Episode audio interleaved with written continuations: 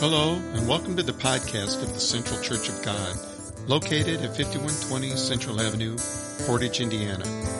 Here you can listen to Sunday service by Pastor Robert Sluter. If you have questions, prayer requests, or want more information about our church, please feel free to contact Pastor Robert at 219-963-8496. Well,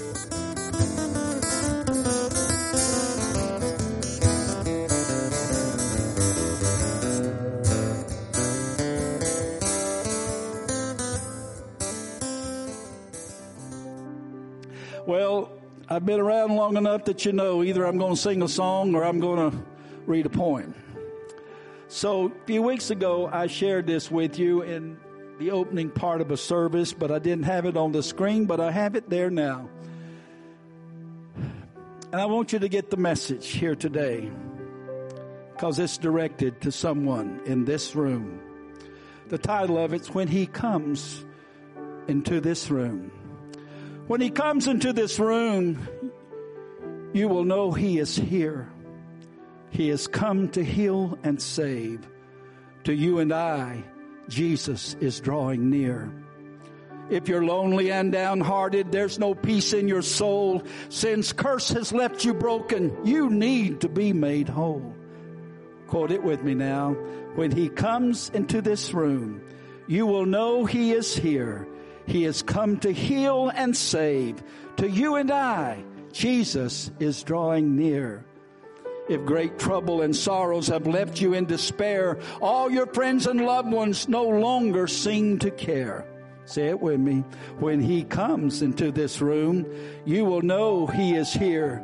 He has come to heal and save. To you and I, Jesus is drawing near if sickness and disease fills your body with great pain. You've trusted in your doctors, but good health you haven't gained. When he comes into this room, you will know he is here. He has come to heal and save. To you and I, Jesus is drawing near. If your walk with Christ has grown stale and cold, your love for both God and man no longer in you prevails. When he comes into this room, you will know he is here. He has come to heal and save. To you and I, Jesus is drawing near. One more. Hear it now. He's the healer of our bodies, the Savior who died for sin.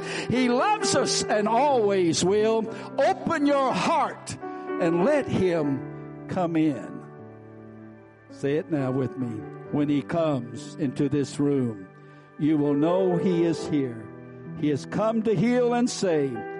To you and I, Jesus is drawing near. By faith, let him draw near to you today. You're not here by accident, but by the purpose of God. A message that the Lord has put on my heart is for all of us in one form or another, but especially to a particular group of people. And you'll know who you are as I preach this today. Before we read our text this morning from Hosea chapter 14, don't turn there yet. I want to give you just a short synopsis of this Old Testament book of the Bible. It's important to note that Hosea is the last, hear me, the final message that God gave to his covenant people, Israel, the ten tribes of the northern kingdom. Its 14 chapters contain both a warning concerning future events and an interpretation of these events. Throughout the book, the prophet speaks to the people of Israel about the critical situation that developed during the years that immediately followed the death of King Jeroboam II. And hear me on this. Someone is always responsible when people fall away from God. It only takes one to fall away who will influence another and another and another.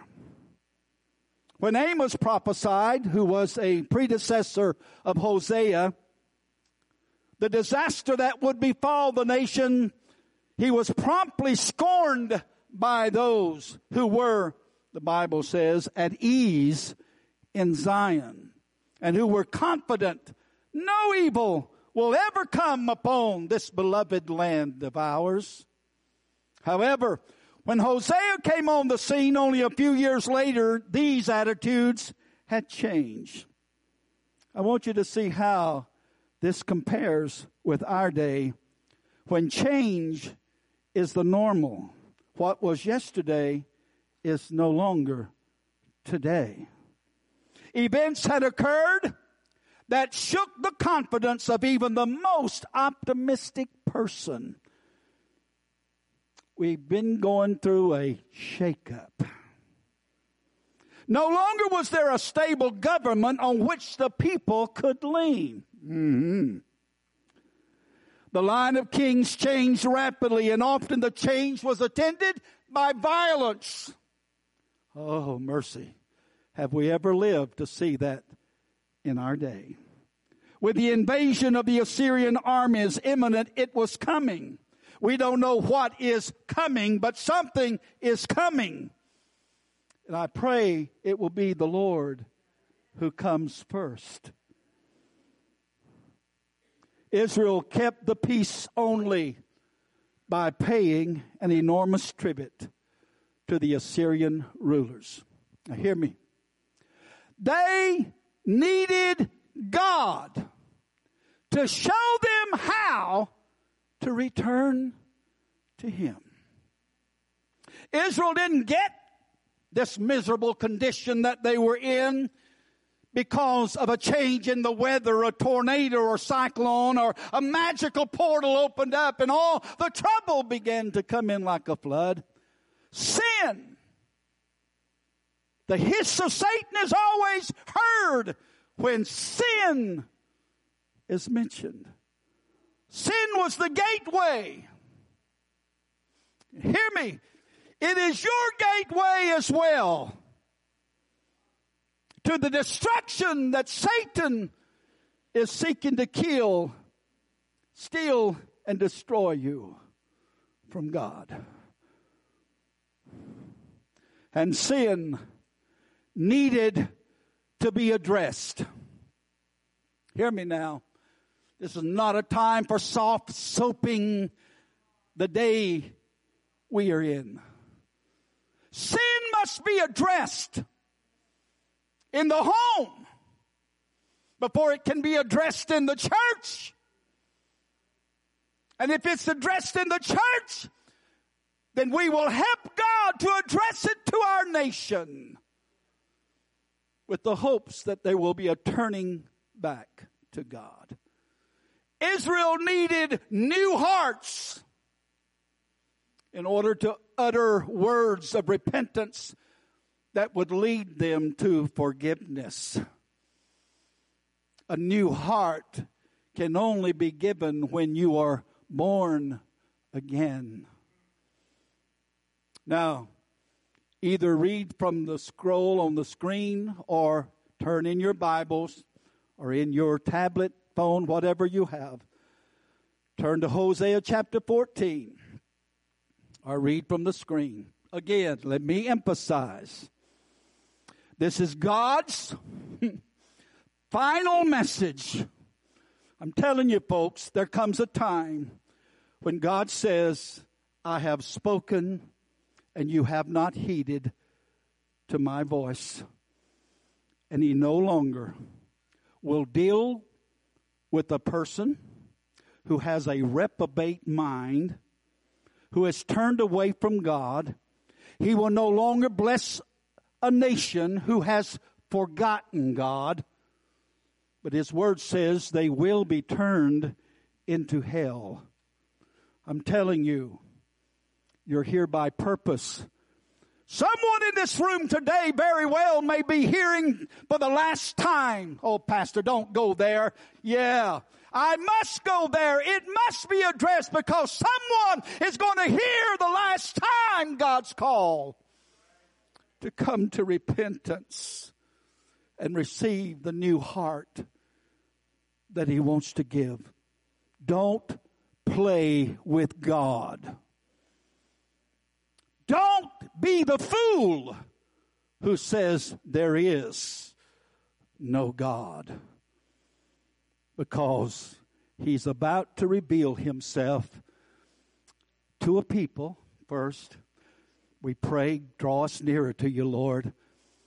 But he'll draw, he will reveal himself to a people who have walked away from him for the last time. Don't let it be you today. Let me share this analogy with you in just simple, plain storybook form. An analogy in which we can see Israel. Recall the story of the Wizard of Oz, or watch the movie. Dorothy got back to Kansas with the click of her heels and the phrase, There's no place like home. In Alice of Wonderland, Alice sent the house of cards flying as she woke up from her Wonderland adventure. In the story of Narnia, Lucy walked back through the woods and the wardrobe to return to the professor's house. And remember Hansel and Gretel? They let breadcrumbs mark their return trail. Like so many children's stories, backslidden Israel's main need was as simple as this. Say it with me in bold letters. Finding their way back home to God. Generations had heaped sin upon sin upon sin to the point of a hardness where they allowed anything and everything to come in. The devil wants you to forsake God because he's got a whole lot of junk and garbage that you haven't seen yet and felt yet and been affected yet. And without God in your life, He will move in at some point, seeking to steal, kill, and destroy you. Thus, listen to God's final message through His prophet Hosea. And I want you to get this in mind. It's not just one isolated message. Prophet after prophet after prophet had been sent to Israel and to Judah, who later would feel the consequences of their decisions. So it's not an isolated moment for a one preacher to stand up and declare, it's time for you to find your way back home to God.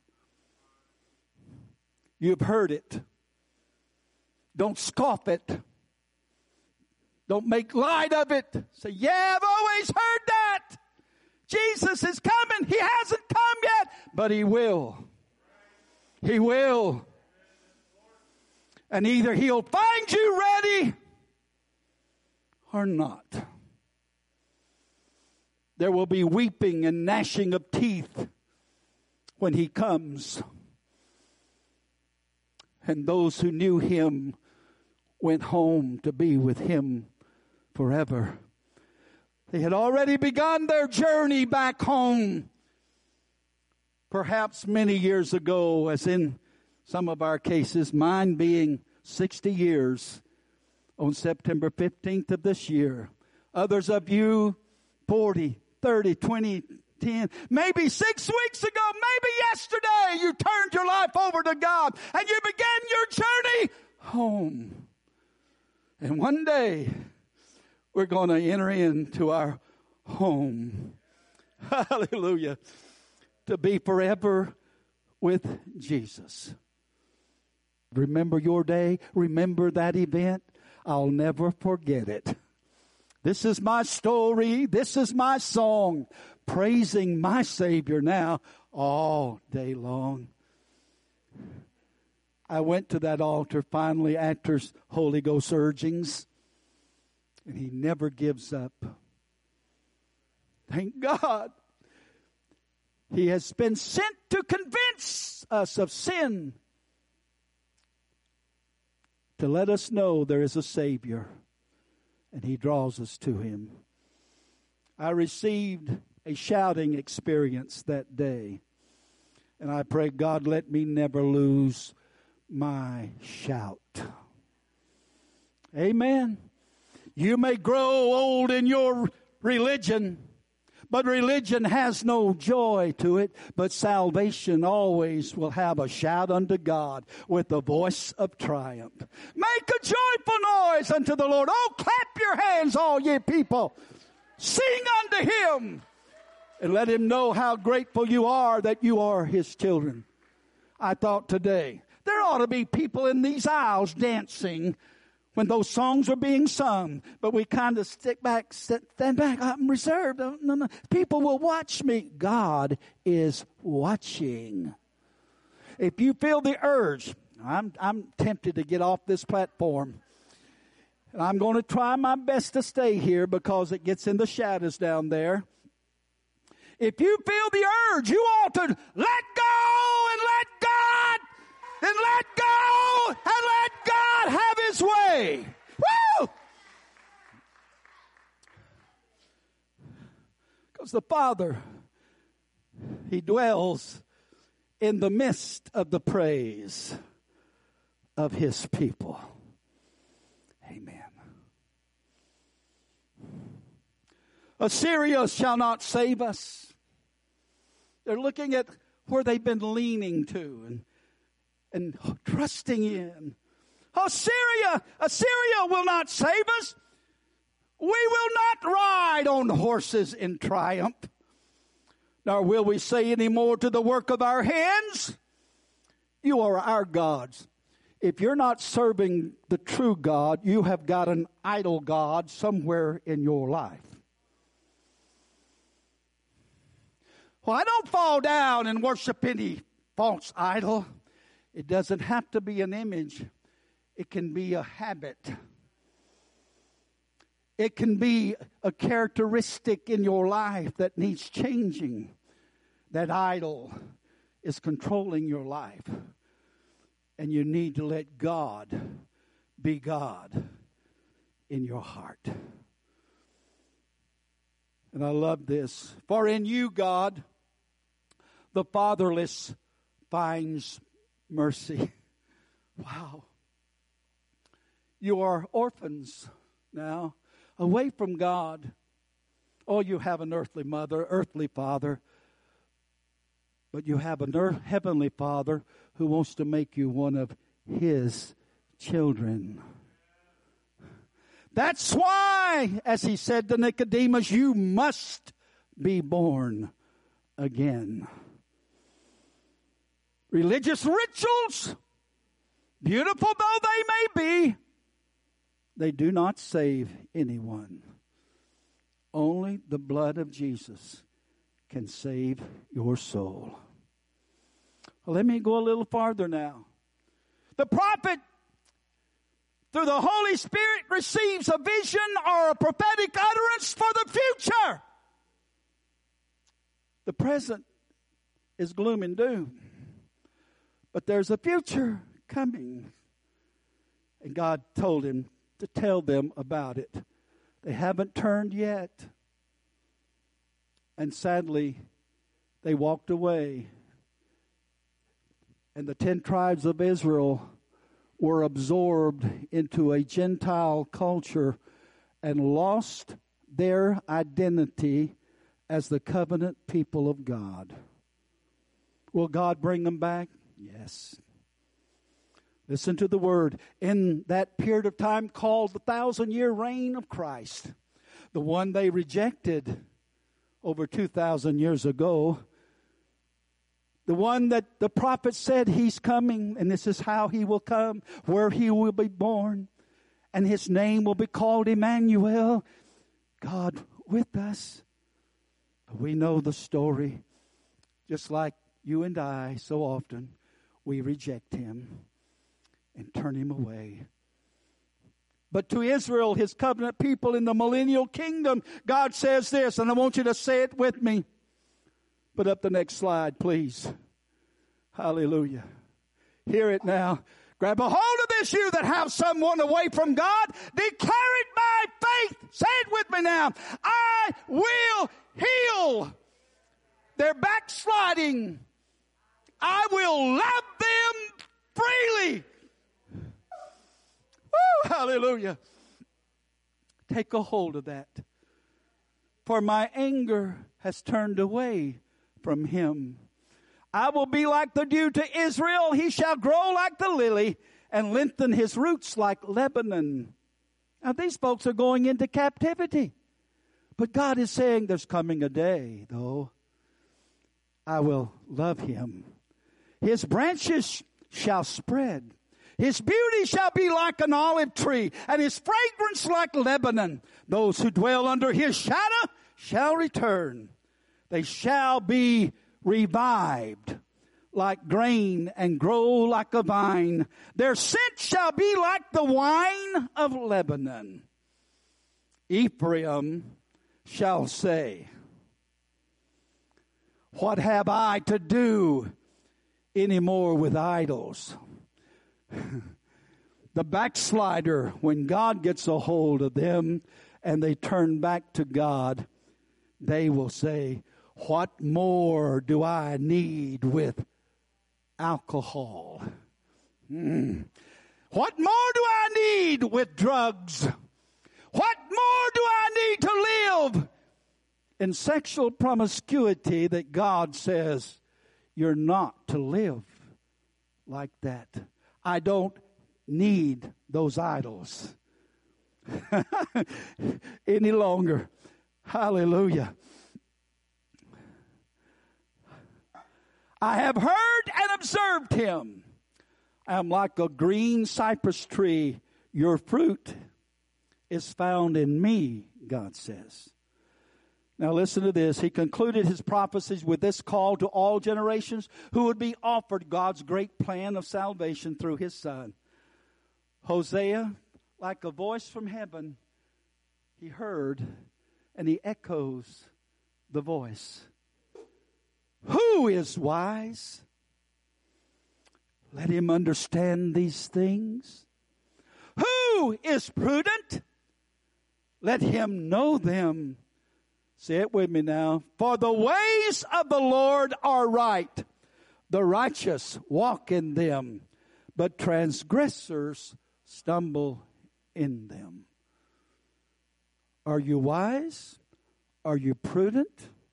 Are you walking in God's righteous ways? Or are you stumbling? Stumbling through the pitfalls, stumbling through the chains that just constantly get tighter and tighter, trying to take the breath of God out of you.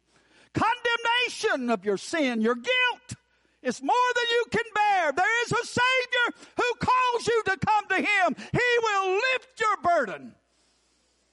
Your sins will be removed from you as far as the east is from the west. And God said, I will remember them no more.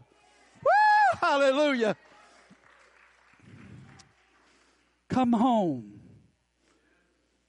The Savior is calling you. Come home. Let me say to you, this may perhaps be the most simple message I've ever preached, but yet a vital message. And by preaching it, I have prayed in my human language, I have prayed in the Holy Ghost language. That someone, either in this room or by watching this service on Facebook or YouTube, you will receive the word you may never hear a preacher, I may never get a chance to preach it again, but I will preach it and declare somebody needs to take heed to what God is doing and calling. If you're a prodigal, I'll tell you a little bit about that in a moment a prodigal son or daughter, like Israel in our text today. It is simply like this you have backslidden. You walked away from your first love relationship with God. And God says, Repent. Oh, Lord, help me now. Repent or else. Is that not in the Word? Repent. Read it. Revelations chapters 1, 2, and 3, and read it as he speaks to his church. Repent, or else I will remove your candlestick, your position out of its place. So, who are you? What's been going on? What have you been feeling? What have you been sensing? What is God saying to you? How have you been responding?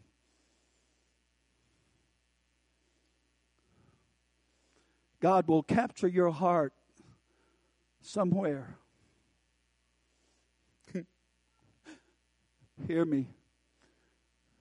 Don't wait until judgment falls for Him to capture your heart. Let the long suffering of God bring you to repentance.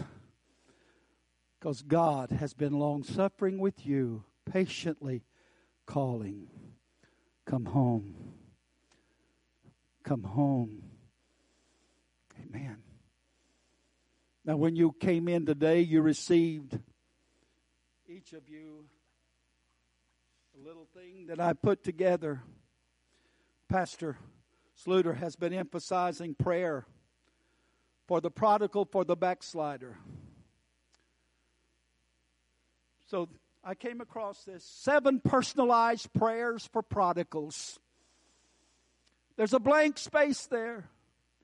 All of these may not apply to your prodigal. But if there's one or if there's many, put that name in that blank space and pray these effectual, fervent prayers that are based on the Word of God as Scripture references are given to you. Let your prayers be guided by the Holy Spirit. Two things understand as I continue preaching. Don't get in a hurry. now, Sister Annette went over quite a way last Sunday, so I'm going to follow her path. I told somebody, well, you'll be out early today. My, did she fool me. You got the full dose last Sunday. Amen. Good message, Annette. Matter of fact, let me say this to you. I just heard this. Someone's he was a preacher. A preacher once said, Pentecostal preaching is like a person standing up front yelling at people, and the people yell back at him. Amen. I don't mean the kind of screams that anger brings, but yelling, Amen! Praise God! Hallelujah! Preach it, brother! Woo! Hallelujah! Glory to God. first of all, first of all, backslider, know the Father loves you. He loves you. And here's what he says about you in Jeremiah 3 14 and 15. He says, Hear his heart. This is the Father. Return, O backsliding children, says the Lord, for I am married to you. There's no divorce with God. Amen. You walked away, but God says, I never did walk away from you. I am married to you. I will take you. I will receive you. And I will give you shepherds according to my heart who will feed you with knowledge and understanding. That's why you pray for your shepherds that God speak into their hearts truth that will be projected, teaching and preaching as well as singing. Know God loves you. He's not mad at you, but His love is calling you. Come home. Come home. Secondly, know that this church and all true believers in Christ we love you too. And we have been praying for you. You didn't hear it. But some of you have been feeling a stirring. Wow. I don't know why I feel this. We know why. The finger of God is moving in your heart. Keep your prayers up, moms, dads, loved ones. Keep praying. How should I pray? Sometimes you have to get desperate of God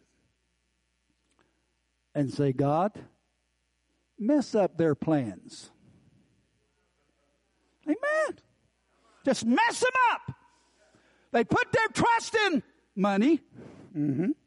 They put their trust in security, in their health. God, just mess them up a little bit. Because they don't realize they're blessed because you have allowed them to be blessed. And Father, those that have been stingy with you really mess them up. Amen. Because you said this, and I'm just throwing this in here. You said the tithe is mine, saith the Lord. so, God, if there's anybody in this room that's been fighting you about giving that that is yours already, mess them up. Put the squeeze on. Amen. You, you really praying that? Desperation drives you to pray desperate prayers sometimes. When you see your family drifting deeper and deeper into sin and trusting in their idols that they have placed before God Himself. You better start destroying those idols, friend. You better bring them down because Judgment Day is coming. Amen. So you have that in your hands. The way back home to God is that that I want to preach to you for a few minutes. And before I really get to Hosea's message of how to return home to God with words, I need to talk to you about the power of words.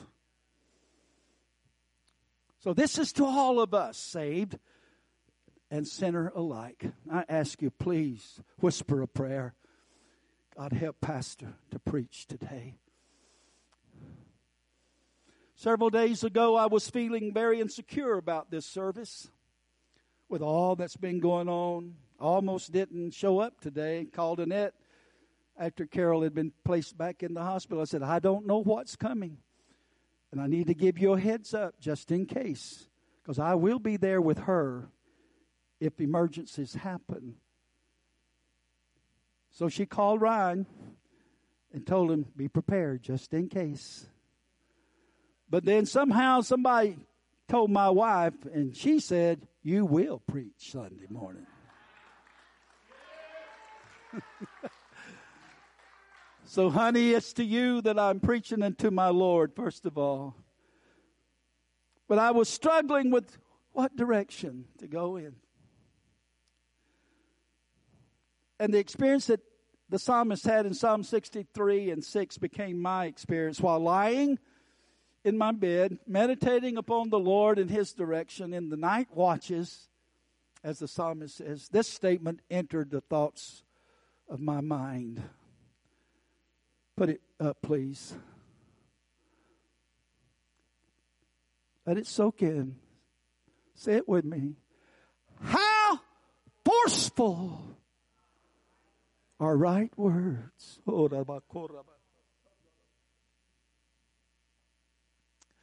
my mind began to wonder. And I felt the Holy Spirit speak it to me. But I didn't know where it was found. Surely, if it's from the Holy Spirit, it's in the scripture somewhere. And I did a search. And sure enough, I found where it's found. Those exact words in the New King James Version are located in Job chapter 6, spoken by Job to Eliphaz the Temanite. You remember the first of his so-called friends. Let me say this, the most wordy friend that he had. He spoke more words to Job when he should have kept his mouth shut. Supposedly he was a friend like the other two of Job, they had come under cover. And the scripture says when they found out about his circumstance, they came to mourn with Job and give words of comfort during his time of suffering and great loss. Now they spoke words that sound like, wow, that's great biblical truths. But later you're going to find out God didn't tell them to say that. Just like you and I, we so often do. When a brother or a sister or anyone is going through a hard time, these friends jump to conclusions. And if we're not careful, we will jump to conclusions that are not of God. And with our mouth, we will speak words of judgment and condemnation when God is saying, Shut up. Mm-hmm. Shut up. Oh, it's not proper to say that. Okay, be quiet. Silence. You don't know what you're talking about. You're not helping the situation. Your words are causing it to be worse for this person than what he's going through.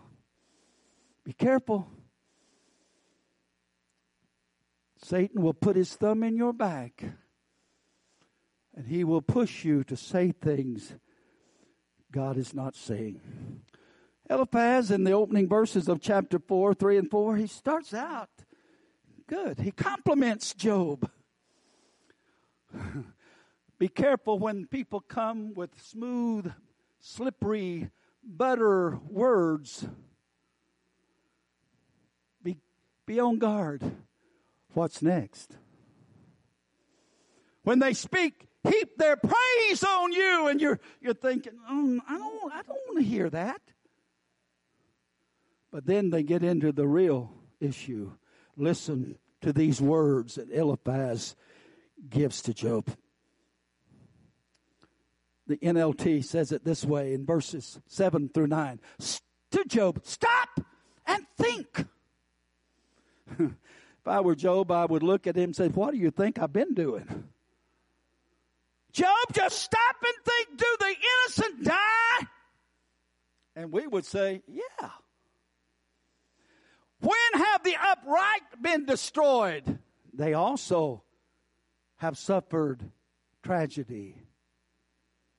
My experience, and his pride is speaking, shows that those who plant trouble and cultivate evil will harvest the same. He is saying that to a man whose heart was perfect and upright before God, who eschewed or turned away from evil, and yet this man has the right to condemn him and say, God is judging you because of your evil ways.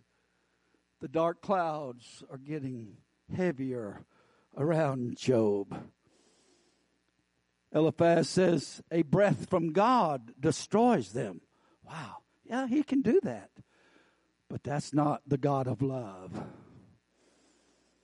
that we need to know. They vanish in a blast of anger.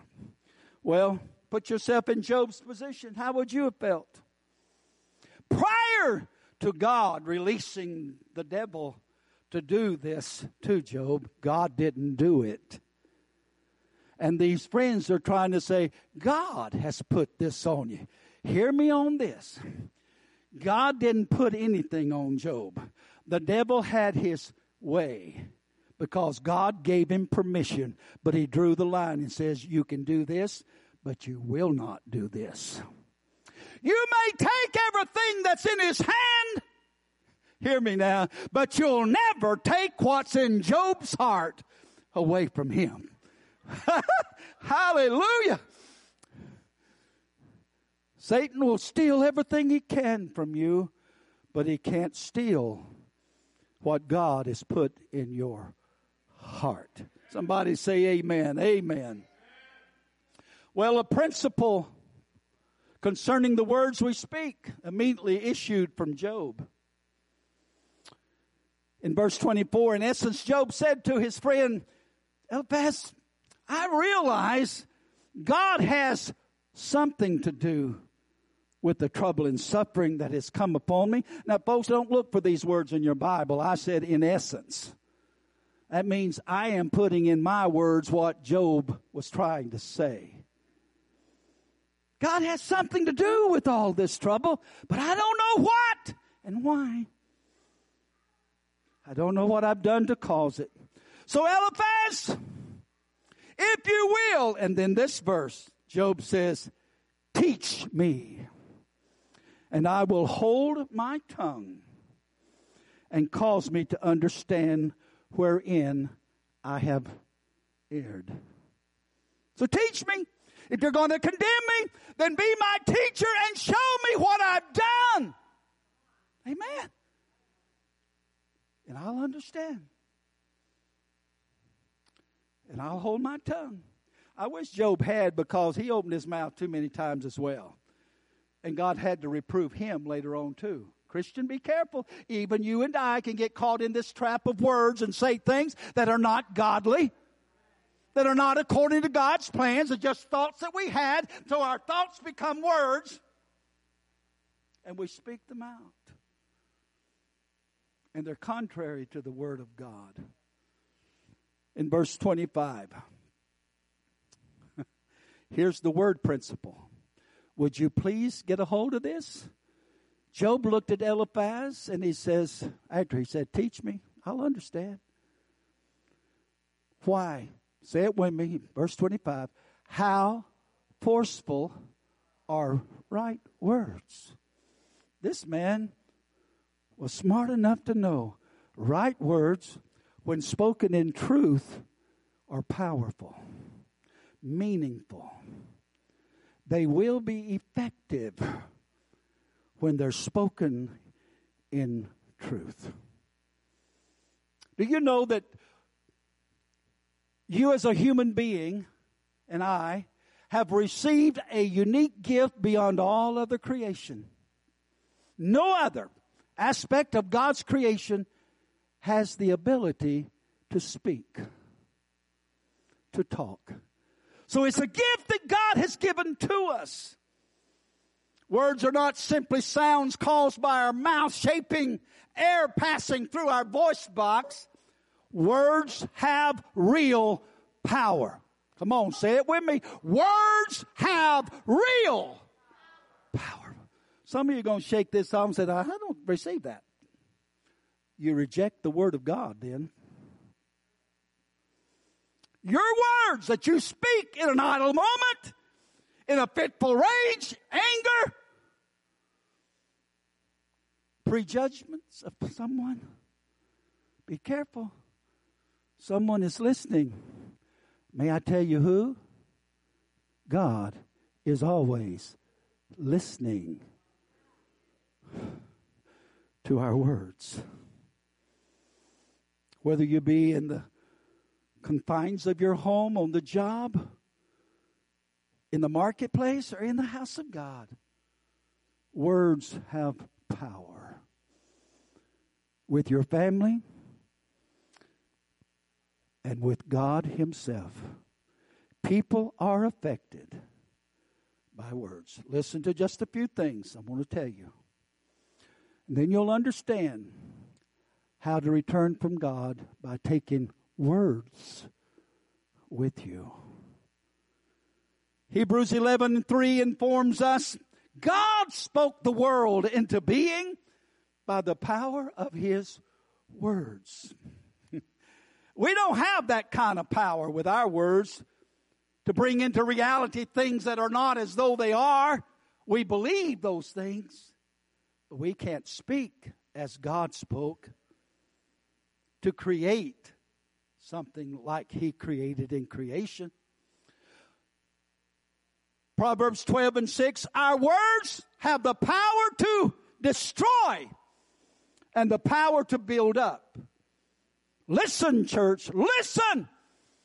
The days are numbered and we're headed toward homecoming day.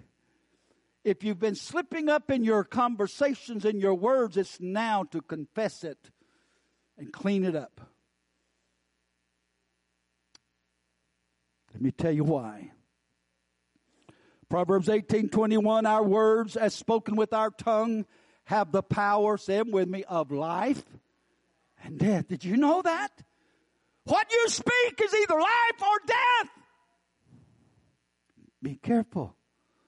The power of our words can burden a person's spirit, even stir up hatred and violence in that person. And as many of you know who have experienced this, words can worsen our wounds. Already wounded. All it takes is a word spoken out of season with an intention that is not of God. And it causes irreparable, irreparable damage in rebuilding that relationship with that person. When you wound someone with your words, don't be surprised that that someone doesn't want to be around you anymore. Come on now. Amen. Because they remember what you said and how it wounded your heart. But may I tell you how to re- get relief from that? Woo. Go to that person. Go to that person. And never say, if I've offended you with my words, forgive me. No, you never use if. Never make an apology with if because you're not sure you have done anything wrong. And you're just trying to cover your bases. Get to the point and say, I know I have offended you. Come on, this is a good lesson here. We're going to judgment.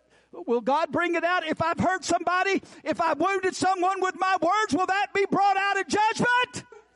You will give account of every idle word spoken.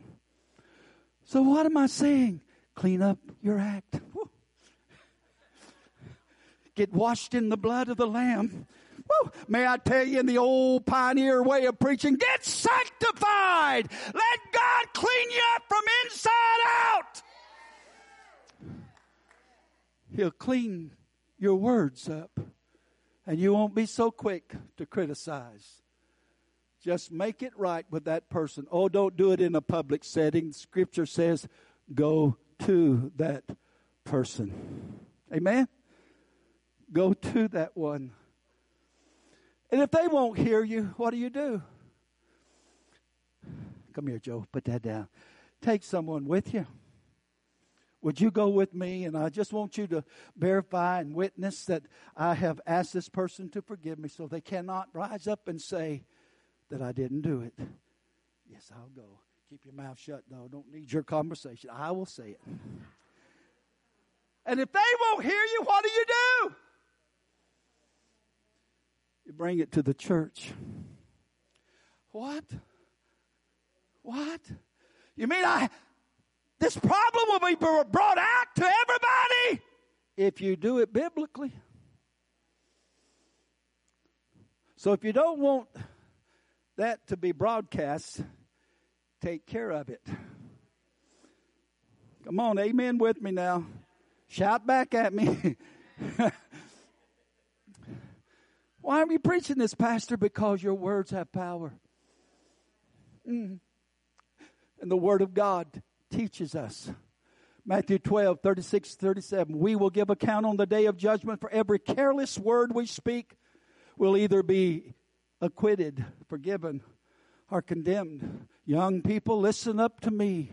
I wish all the children were in here as well to hear because it starts when they're young. Get them to control their words so that when they become teenagers, they won't be so flippant with you, mom or dad. Mm-hmm.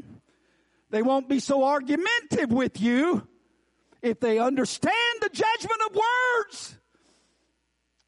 Honor your father, your mother, so that your days may be long on the earth. What does that say? You very well may die before it's time for you to die.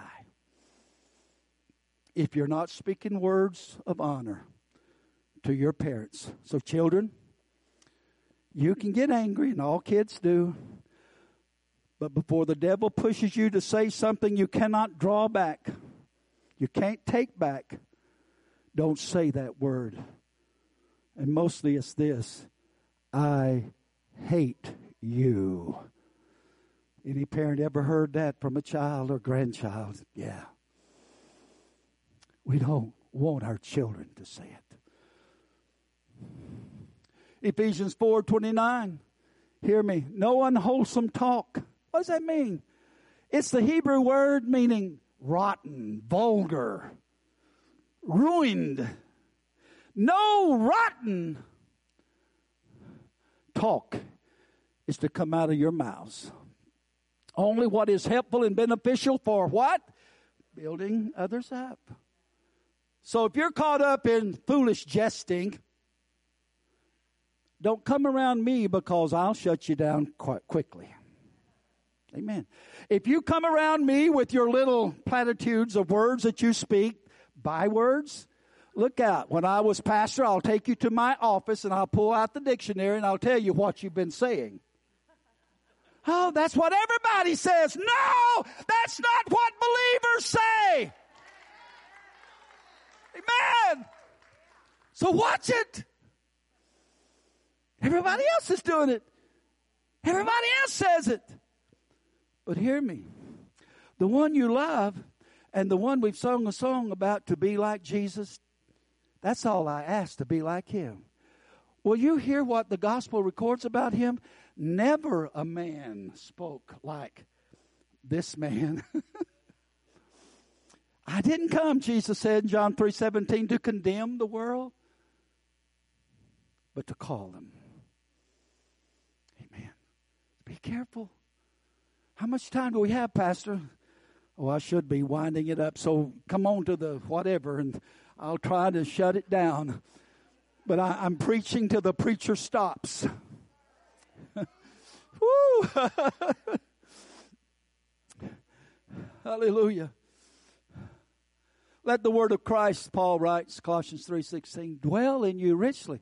You see, the more the word of God that gets in you, in all wisdom, it teaches and admonishes you to admonish someone else. In Psalms, hallelujah. That's why these good songs that they're singing encourage us.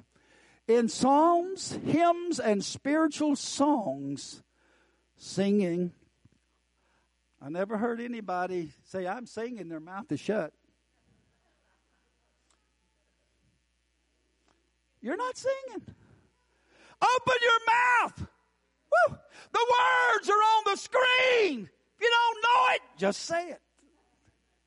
Amen.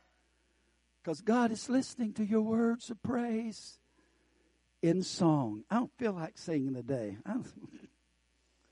We used to sing a song, remember this, back in the 80s? Shake off those heavy bands, lift up those holy hands. What's the rest of it? Let everything let all God's has people breath. praise the Lord. Let all God's people. Thank you, honey. Some brain cells are not working at 77. Let all God's people Praise the Lord. Oh, I just had a thought. God is anxious to rush in here. Wow. Rush in here to touch somebody that's sick, to save a lost soul, to restore a backslider. And He's waiting on His people. Come into my presence. Come into my presence with words of thanksgiving. Enter my courts with words of praise. Amen. God is anxious to come to us, but we're not running to Him as we should. Now, let me complete this. I'll skip a whole lot. So put up the next slide and I'll see if there's preaching in it or not. Go to another. Wow, there's some good preaching there too, but go to another. Another day, another time. here it is, your challenge. Challenge. If you ever go to church and the Holy Spirit never challenges you, you ain't been to church. Amen. Are we using our words to build people up? or destroy them? Are our words filled with hate or love, bitterness or blessing, complaining or compliments, lust or love, victory or defeat? Your words link in with your faith, but also with your doubt. If you want God to move, line your words up with faith, not with doubt. Even when you don't feel it, we sing a song, don't don't we? Even when I don't feel it, you're working. Even when I don't see it, you're working. You're working. So let your conversation work with God and speak those things. Words are tools that can make, say it with me, life better. But like any tool, any tool can be misused, including the tool of the gift of words that God has given to you. Go to the next slide. Hear me on this. It came out in our songs today. Somebody better get a hold of this. God will always have the last word to say concerning our eternal destination. God, not you. Oh, I can't wait to get before God and tell him why I didn't I didn't give my heart to Jesus. Tell him why hindered me. No, you'll be you'll be quiet. But your knees will bow. And you'll say one thing. The word of God says, you will confess Jesus is Lord. God will have the last word. And I hope nobody in this room is hearing it for the last time. I hope and pray. But I've never preached this message before. And God stirred it in my heart to tell somebody if He's calling you, you better come. You better come. Go to the next slide. We'll end it up. The gospel is not only the good news for lost sinners, it's also the good news for the backslider. Amen. Next slide, please. Here's where we find the story. You remember it? The parable of the prodigal son.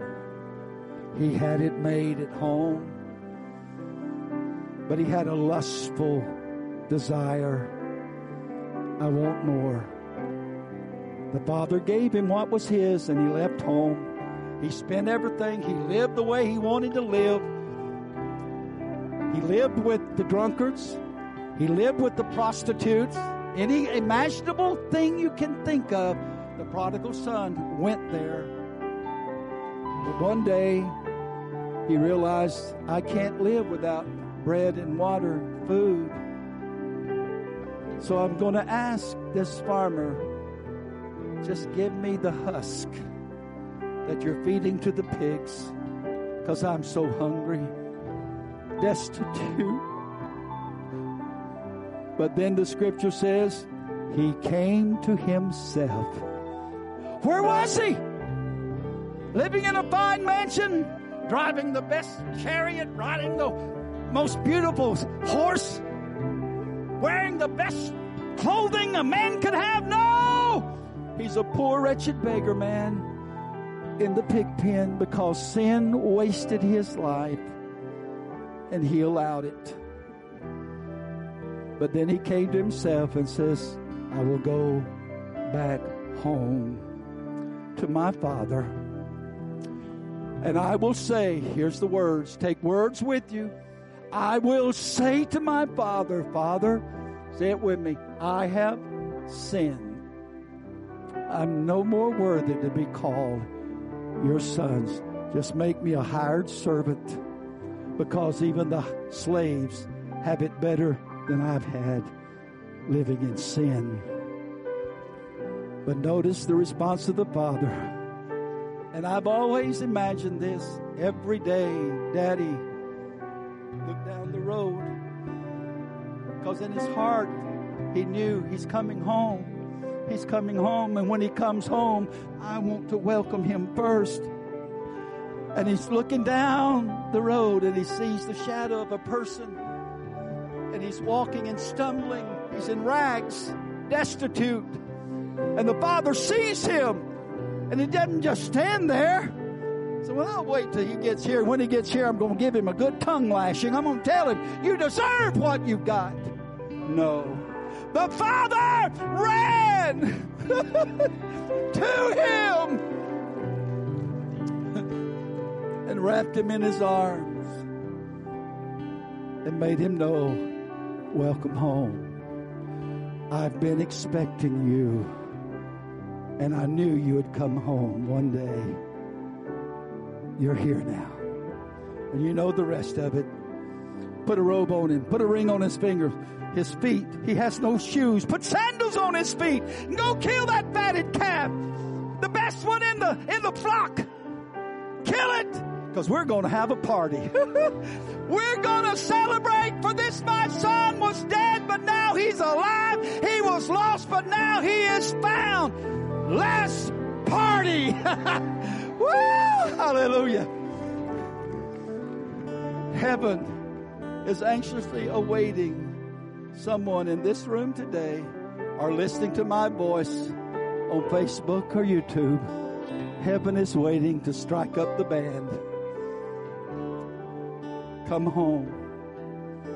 Take words with you. Go to the next slide. Thank you, Lord. Oh, backslider, take words with you and return to the Lord.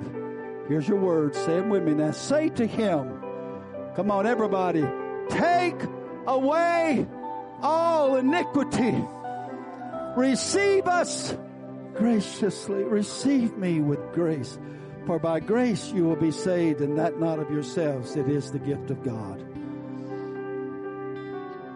After you're back in the family, for then we will offer the sacrifice of our lips. You know that's in the New Testament?